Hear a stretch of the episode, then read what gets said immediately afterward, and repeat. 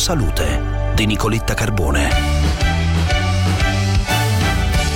Sei giovane e hai la pressione alta? Proteggi la salute del tuo cervello. È la raccomandazione che arriva da una ricerca pubblicata su Hypertension che commentiamo oggi con la dottoressa Lidia Rotavender, presidente di A L T, esperta in malattie cardiovascolari da trombosi. Dottoressa Rotavender, buongiorno. Buongiorno. Siamo abituati a pensare che la pressione alta sia un problema solo delle persone anziane, quindi da usura del tempo.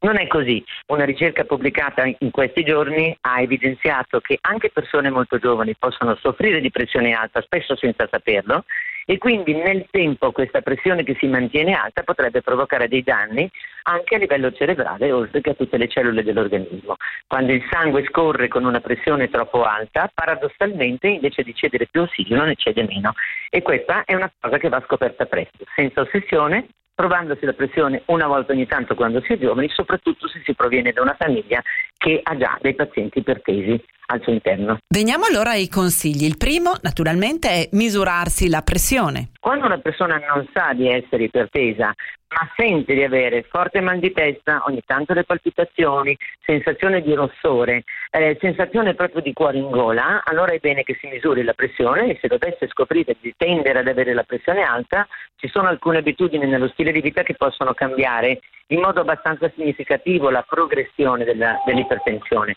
Uno è imparare a mangiare con un pochino meno sale. È dimostrato che chi mangia cibi che contengono poco sale o comunque con poco sale aggiunto ai cibi ha una possibilità di ridurre di cinque millimetri di mercurio la propria pressione.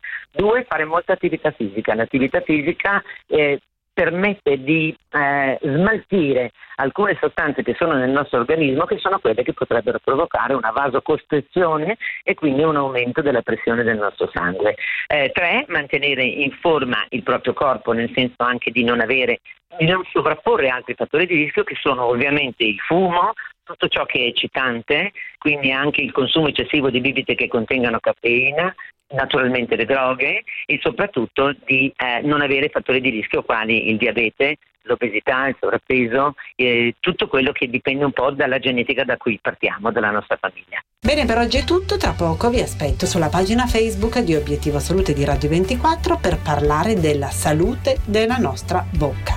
Vi aspetto, non mancate. Un sorriso da Nicoletta.